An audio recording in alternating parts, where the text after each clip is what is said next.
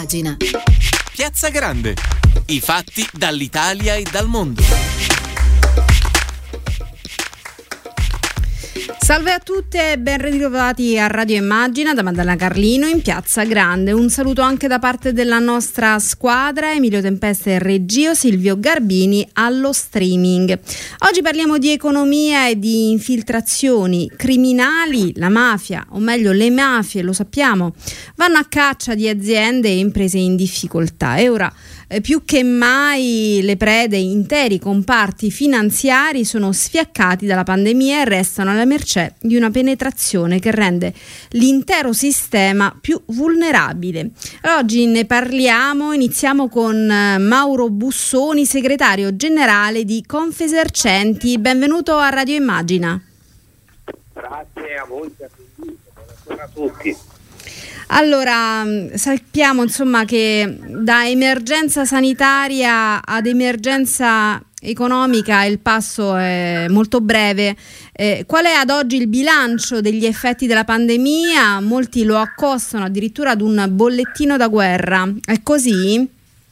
Ma eh, i, i, dati purtroppo sono dati eh, eh, drammatici per quanto riguarda il discorso della, eh, ovviamente dell'economia. Pensiamo alla, alla, situazione che hanno dovuto vivere tantissime imprese, ma, ma anche tantissimi lavoratori, il fatto che eh, ci sia stata una, eh, una contrazione fortissima della, eh, della, spesa, pensiamo solamente ai nostri settori, il crollo delle vendite eh, ha colpito soprattutto il terziario eh, nel 2020 rispetto al 2019 sono svaniti 123 miliardi di spesa, pensiamo solo 36 milioni al giorno per in meno per l'abbigliamento, 129 milioni in giorno almeno per alberghi e ristoranti, 44 milioni al giorno in meno per ricreazione e cultura, quindi ci sono state delle vere e proprie situazioni difficili, ma se pensiamo anche alla, um, al momento attuale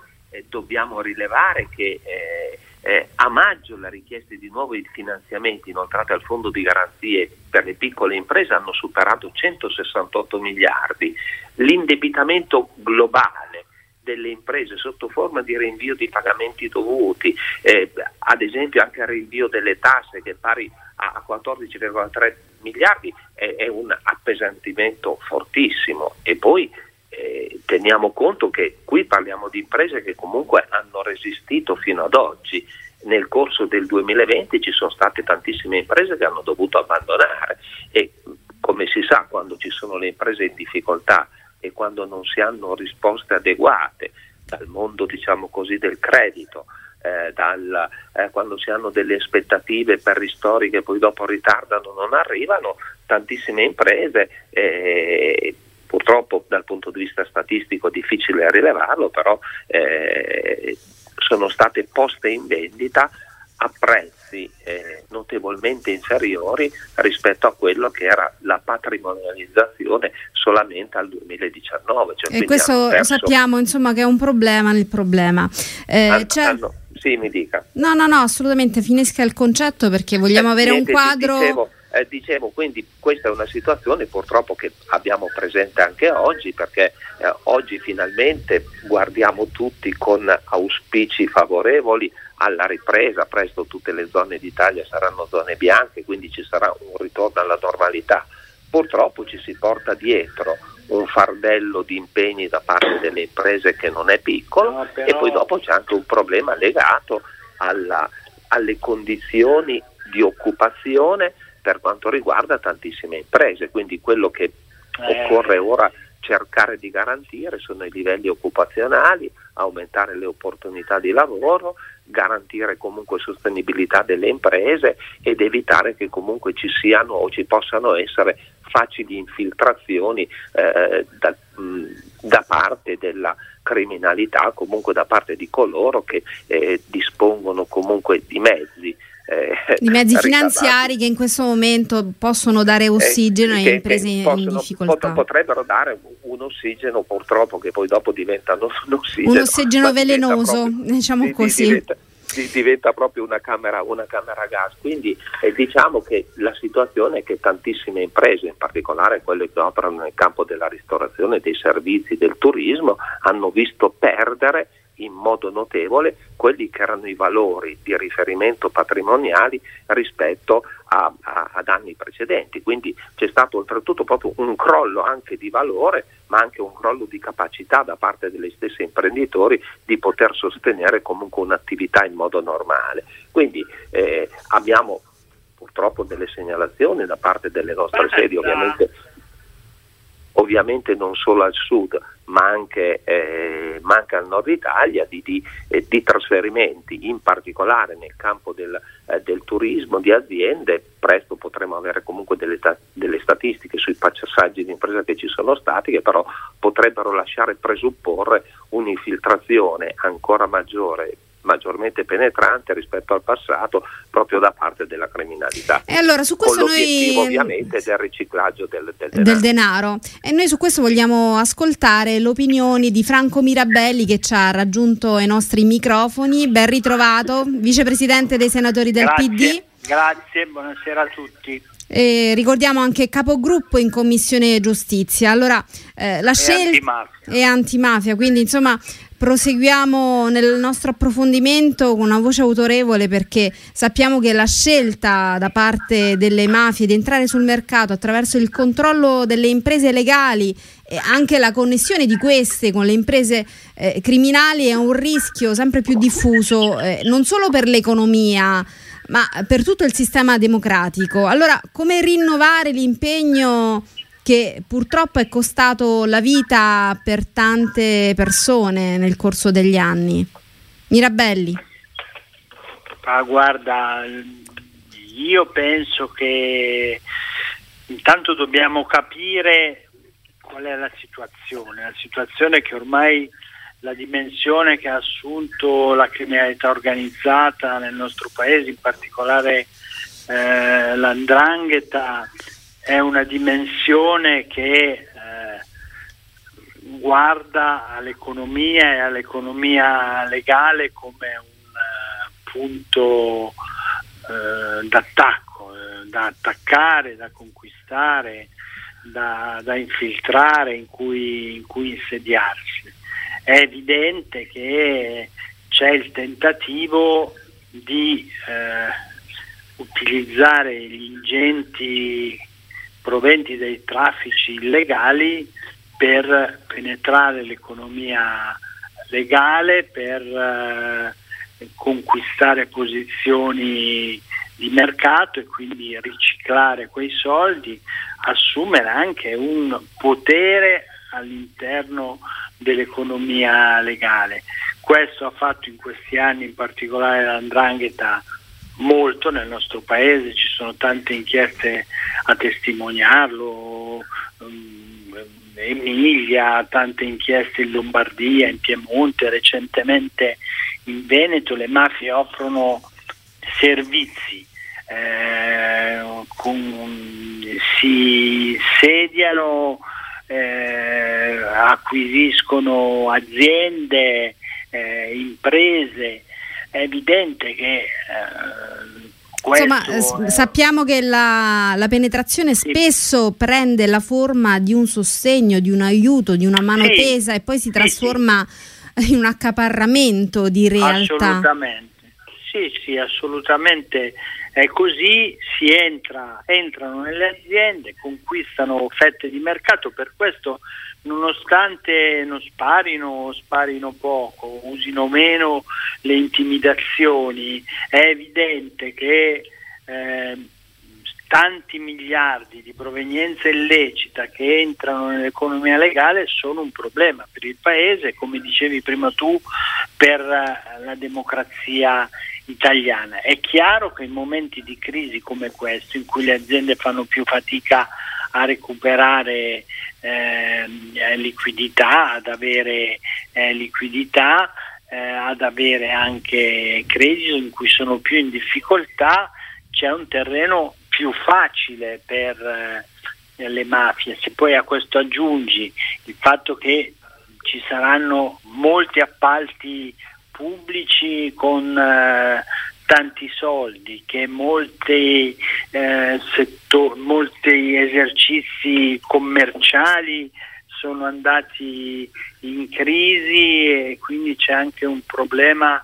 eh, rispetto al fatto che la criminalità organizzata rischia di appropriarsi di tanti negozi e di tanti locali, è evidente che bisogna mettere in campo, abbiamo messo in campo eh, le contromisure necessarie per verificare quali sono eh, i finanziatori di alcune operazioni, chi compra eh, gli esercizi commerciali. Ecco, su questo, su questo potrebbe essere un passaggio assolutamente interessante. Diciamo, fare un monitoraggio su quelle che sono le transazioni finanziarie in un periodo come quello che stiamo vivendo potrebbe essere diciamo quel quid in più mh, mm, che aiuterebbe sia le imprese che le istituzioni che lo Stato ad avere un quadro più chiaro rispetto a questo fenomeno? Certo.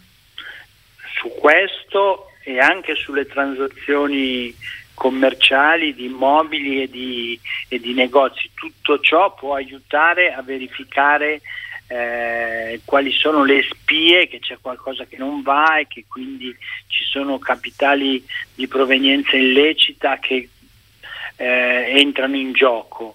Eh, per farlo abbiamo messo anche risorse ingenti nel PNR per finanziare banche dati che consentano appunto di mettersi in comunicazione tra di loro, di sapere chi fa cosa, di verificare quali sono eh, le spie che possono costringerci o che devono costringerci ad alzare la guardia, il livello di guardia, guardia. l'attenzione. Sì, ecco, certo. io su questo naturalmente non posso che ascoltare anche eh, la voce di Confesercenti perché eh, naturalmente anche le associazioni di categoria eh, possono e devono in qualche maniera essere presenti come un anticorpo naturale, una difesa naturale rispetto a questo genere di penetrazioni. Cosa potete fare in concreto per eh, evitare le incursioni criminali nel tessuto produttivo come associazione? Anzitutto eh, come associazioni abbiamo ovviamente un rapporto con le, le imprese eh, che fanno riferimento a noi che, che è un rapporto molto stretto, quindi quando un'impresa va in difficoltà, eh, normalmente il punto di riferimento dell'associazione è il primo punto di riferimento, quindi l'associazione cerca di trovare tutte le soluzioni possibili, ovviamente quelle lecite e gli aiuti che permettano comunque alle imprese di uscire da situazioni di crisi. Eh, c'è poi dopo un mondo, diciamo così, che non è strettamente vicino alle imprese e, e, che non è strettamente vicino alle associazioni, che molto spesso eh, si muove in modo eh, anomalo, cioè quindi eh, senza avere quelle reti di natura protettiva che molto spesso le associazioni, anzi quasi sempre le associazioni sono in grado di mettere in atto. E, e, qui c'è un problema invece di controllo, è vero che ci sono delle norme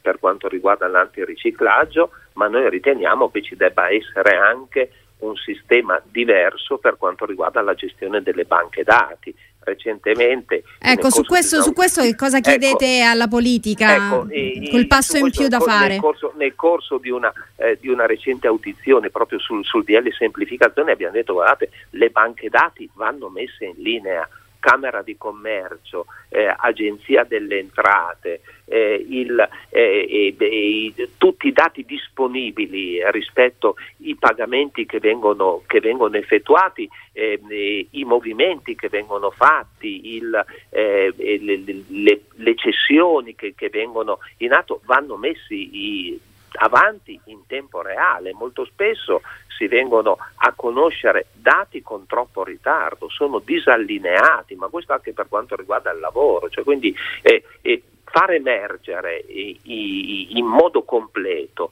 tutta la legalità, eh, orientare le imprese comunque alla cultura della legalità è un passaggio importante, è vero, il PNRR mette a disposizione delle risorse che sono importanti, utilizziamole prima di tutto per favorire comunque un processo di digitalizzazione del quale abbiamo assolutamente bisogno. Oggi si deve poter mettere in linea tutto, poi dopo anche qui eh, lavoriamo molto meglio sui dati, principalmente aggiornati, ci sono addirittura delle imprese che diventano delle eh, lavanderie vere e proprie, aprono e nel giro di, di un paio di anni chiudono perché sono sicure comunque di non eh, incappare in controlli in un lasso di, di, tempo così breve. Quindi una riforma da questo punto di vista deve essere portata avanti, quindi un allineamento online costante dei dati che riguardano comunque centri di informazione che sono fondamentali. Ecco. Sono quindi io naturalmente mi sento in dovere di rigirare questa richiesta a Mirabelli come interlocutore politico istituzionale perché eh, ci troviamo come al solito di fronte al muro della burocrazia italiana che mette i bastoni del, tra le ruote della legalità, della, trasparen- della trasparenza eh, non riusciamo a um, digitalizzare le banche dati e siamo, diciamo così, eh, bloccati in questo sistema così farraginoso che ci impedisce di avere eh, una vigilanza a tempo reale su quello che accade nel territorio. Mirabelli. Sì, sì, ma è quello che stiamo facendo. Eh. Il Ministro degli Interni sta lavorando sulle cose che venivano dette, si stanno potenziando le reti, gli iCloud, facendo una verifica attenta su quali sono gli alert che si possono inserire per intervenire immediatamente dove c'è qualcosa di anomalo sì. che non funziona. Io penso che da questo punto di vista si sta lavorando bene, si sta andando nella giusta direzione. Oltretutto la lotta alla mafia ha ricadute economiche sul sistema paese. Assolutamente. I beni confiscati, il riutilizzo sociale sono stati, diciamo così, un confine su cui lo Stato, le istituzioni hanno lavorato moltissimo, mettendo in moto tutta una serie di energie e di economie circolari che hanno restituito benessere in delle zone bisfrattate, maltrattate, certo. diciamo sofferenti. Eh, si deve proseguire su questa strada? Si, si, deve migliorare, diciamo che si deve migliorare, anche qui nel PNRR, al PNRR sono stati investiti risorse per poter mettere eh, le, le per poter mettere i beni confiscati, gli immobili confiscati nelle condizioni di essere eh, utilizzati. Anche su questo si sta lavorando, credo, nella direzione giusta. Io chiedo scusa, ma io a... Vorrei, sì. le, le, vorrei fare un'ultima domanda rispetto alla notizia del giorno, prima di lasciarla. Il Vaticano, attraverso i suoi canali diplomatici, è intervenuto per chiedere al governo italiano di modificare il disegno di legge contro l'omotransfobia. Qual è la posizione del PD al riguardo? E poi insomma ci lasciamo. Ma guardi, il, eh, guarderemo, verificheremo eh, quali sono le osservazioni fatte dal Vaticano penso che comunque la posizione nostra non cambia, noi andiamo avanti a sostenere una legge che tutela le persone, che le tutela dalle discriminazioni, che assolutamente non eh, impedisce a nessuno di esprimere la propria opinione, lo faremo.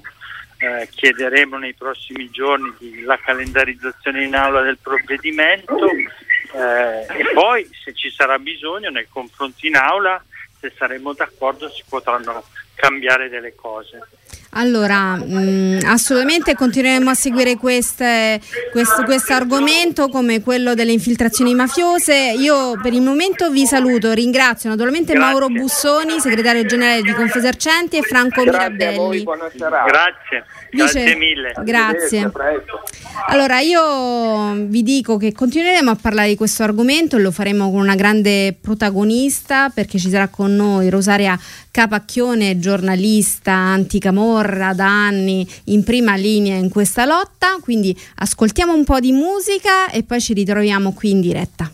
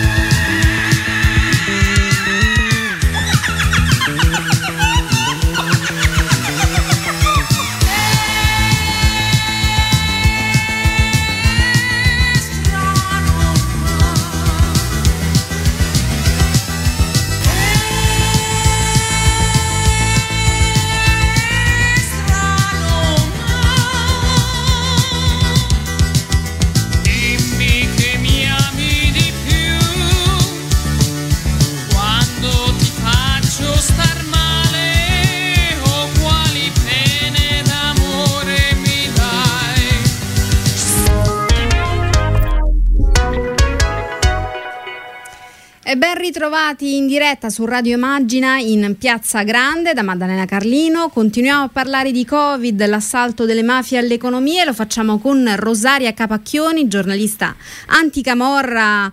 Eh, sempre, da sempre in prima linea nella lotta per la legalità. Benvenuta a Radio Immagina, Rosaria. Buonasera a tutti. Allora Rosaria, mh, mm, permettimi un piccolo inciso perché circa un mese fa la quarta sezione penale di Roma ha disposto due condanne e un'assoluzione per le minacce fatte a te e a Roberto Saviano durante il processo di appello Spartacus a Napoli ai boss dei Casalesi nel 2008. Intanto tu hai conosciuto sicuramente il volto mh, più violento della criminalità, più aggressivo e non, non, solo quello dei colletti bianchi, dei cosiddetti colletti bianchi. Ci vuoi dire intanto come hai vissuto questa sentenza? Ah, guarda, dopo, dopo tre, tre, 13 anni, 13 ecco. anni alla fine eh, ti, ti, prendono per sfinimento, per stanchezza, finisci per dire mm, non c'è cosa che ti può restituire questi 13 anni di attesa. Tra l'altro c'era già stato un giudizio simile a Napoli nel 2014, siamo arrivati nel 2021, altri sette anni per rifare il processo di primo grado. C'è ancora tanta strada da fare. Mi fa piacere che per la seconda volta un tribunale in merito abbia stabilito che non avevamo inventato nulla. Non, non erano, suggestioni, suggestioni vostre, non ecco. Erano suggestioni, no. Non erano suggestioni, però ai fini pratici 13 anni sono... Un'eternità. Una vita, eh. Assolutamente è un tempo infinito eh, e sappiamo che purtroppo questi tempi in qualche modo giocano a favore dei propotenti mh, mm, che si infiltrano nei territori, eh, prendono potere nelle imprese, nelle strade, nelle piazze, nelle istituzioni. Ma non è tanto questo il fatto, questo riguarda diciamo, la, la, capacità punitiva dello Stato nei confronti sì. di fatti reato che sono più o meno accertati, sui quali ci sono gravi indizi di colpevolezza, tali da portare a dibattimento, perché noi parliamo comunque di processo riguardo fatti che sono già avvenuti. Quello che eh, sta accadendo è che in realtà noi non sappiamo cosa accade oggi eh, eh, su questo, ecco, sappiamo che la capacità dei clan, delle mafie, è quella di cambiare pelle in maniera velocissima, una capacità notevole. Eh, come si stanno trasformando adesso le imprese criminali con la pandemia? C'è qualcosa che ancora non abbiamo capito e che tu magari sei riuscita a captare lavorando sempre? Allora, lavorando sul territorio sì. sono delle cose che si, si intuiscono, tu ovviamente non hai la prova, ma che comunque raccogli, raccogli come voci, anche con voci circostanziate e dettagliate. In questo periodo, e mi riaggancio a quello che dicevo prima, noi veniamo da lunghi anni di processi che sono stati fatti su conoscenze antiche, cioè l'uso dei collaboratori di giustizia, di persone che si sono pentite dopo numerosi anni di carcere, che ti raccontano fatti che risalgono, se tutto va bene, a dieci anni fa se non anche prima. Eh, qualità dei collaboratori di giustizia piuttosto scarsa, per cui non in grado di conoscere meccanismi complessi come sono quelli della finanza, eh, per cui c'è un grande buco nero. E mi sono sempre meravigliato del fatto che tanti anni di attività investigativa non sia uscito fuori un commercialista, un broker, un, una persona capace di trasferire capitali all'estero. Ecco, su questo tu in passato hai, hai descritto i colletti bianchi, hai detto sono i nostri compagni di scuola, i nostri vicini certo. di casa, i nostri colleghi di università, di lavoro, cioè, praticamente sono uno specchio. E, e poi anche detto, quando si parla di camorra, no? tutto viene un po' gettato nel calderone, tutto diventa camorra e quindi nulla è più camorra. Esatto. Eh, questi sono dei passaggi che mh, reputo notevoli per, e molto dirimenti perché eh, mi viene da farti una domanda, forse un po' banale, ma secondo te la lotta alla mafia avrà mai un lieto fine? C'è un momento in cui ci può essere una svolta? Allora, sostanzialmente io penso che la mafia, quella violenta che abbiamo conosciuto, salvo qualche picco estremo di qualcuno che magari esce dal carcere e ha necessità di eh, rivendicare la sua presenza sul territorio o di nuove leve che crescono e vogliono affermarsi nel clan dimostrando di essere in grado di chiudere i conti che erano stati lasciati in sospeso, che c'erano stati gli arresti, io dubito assai che la criminalità organizzata di oggi, le mafie in genere, l'andrangheta soprattutto, che è un'organizzazione molto fluida da questo punto di vista, possano più ricorrere in maniera sistematica all'uso delle armi, perché fanno altro, cioè mh, mm, le stragi fanno affari. 92 e 93 hanno dimostrato che o in campagna nel 2008 che quella strada non paga. Però questo cosa succede? Che poi è un effetto, un effetto anche paradossale, non paga all'organizzazione criminale ma eh, crea anche una notevole disattenzione nei confronti dei cittadini perché l'equivalenza il mafioso spara, quando non spara vuol dire che non c'è la mafia e non è così. E quindi secondo me noi siamo e stiamo andando ancora di più nelle mani di organizzazioni che sono nemmeno sommerse, hanno cambiato faccia. Hanno cambiato, hanno cambiato faccia e oltretutto c'è un dato che è quello della globalizzazione anche di queste organizzazioni che sono radicate sul territorio ma hanno anche una capacità di collegamenti e di reti che travalicano i nostri confini nazionali. Questo credo che sia accaduto già tempo fa, per, per esempio cito una cosa stupida, se vogliamo banale, però tutto il gioco d'azzardo fatto online, eh, la famiglia Schiavone ne è stata, nel Peccicano dei Casalesi è stata diciamo, quella che l'ha in qualche modo inventato in Campania, o la famiglia Grasso o alcune organizzazioni criminali in, in Sicilia si interfacciavano già con l'estero utilizzando i canali informatici. Eh, e stiamo parlando dei primordi quando non c'era ancora il deep web, quando quindi non, non, non c'era la rete nascosta che consentiva affari e transazioni attraverso le criptovalute che non esistevano, però già c'erano i primi segnali fatto sul gioco, ma già c'erano. E quindi questa è una strada, una strada, che è stata già diciamo così, battuta negli anni scorsi. In questo momento, in questa epoca che si è diciamo, trasformata eh, negli ultimi due anni con la diffusione del Covid-19, qual è il tratto che secondo te si è modificato maggiormente? In realtà io credo che in questo momento, lo, lo, dico non come mia opinione, ma diciamo come fatti di cui non ho una prova processuale, va bene? Sì. Però è così, eh, grossi investimenti nel settore sanitario, anche l'apertura delle parafarmacie, gli investimenti sulla, sulle farmacie e sui eh, depositi mm, grandi per lo smistamento dei farmaci. E un'altra cosa, che vista la crisi dilagante al sud è una cosa tragica, non drammatica, ehm, l'immissione sul mercato di denari attraverso l'acquisto alla, nelle aste fallimentari di beni immobili, pagati a prezzo superiore a quello di mercato. È un modo, un sistema per poter riciclare e ripulire certo. il denaro, i proventi di attività illecite, naturalmente, perché eh, nessuno pagherebbe qualche cosa più di quello che vale. Eh, però in realtà i correttivi ci sarebbero già, no? Perché un sistema che funziona e che si vuole fare una piccola domanda senza necessariamente andare a scavare e approfondire, bisognerebbe sospendere quella, quella giudicazione, perché se io voglio pagare una casa più di quello che vale c'è qualche cosa che non va. C'è qualcosa che non va, ma in realtà questo non accade perché eh, le aste sono diventate tutte telematiche, eh, come se essendo telematiche poi fossero diventate imparziali e, e, e, non infiltrabili, ma non è così perché poi sono affidate comunque alla gestione di professionisti, non sappiamo questi professionisti sono, non sappiamo, cioè, c'è tutto un mondo che sta che si muove intorno a queste cose e, e che non ha controllo sostanzialmente. E, e quindi... questo vale per gli immobili, questo vale per le aziende, eh, questo vale per, per, quelli che sono i settori storici delle organizzazioni criminali, senza andare a scomodare il traffico internazionale di droga. Sì.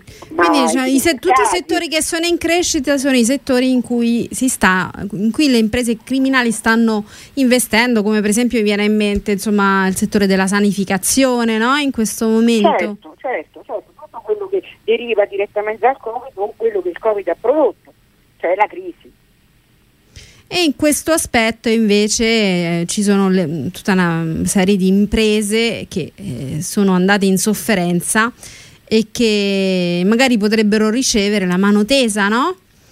Eh, dalle imprese criminali che sostengono chi è in difficoltà, eh, ma poi eh, lo affossano mh, per poterlo. Ma non, no, le imprese criminali questa operazione di welfare vecchio stampo non la stanno facendo più stanno semplicemente comprando per rivendere o mettendosi direttamente sul mercato. Cioè, Quindi tutta una serie di operazioni farmacie, finanziarie.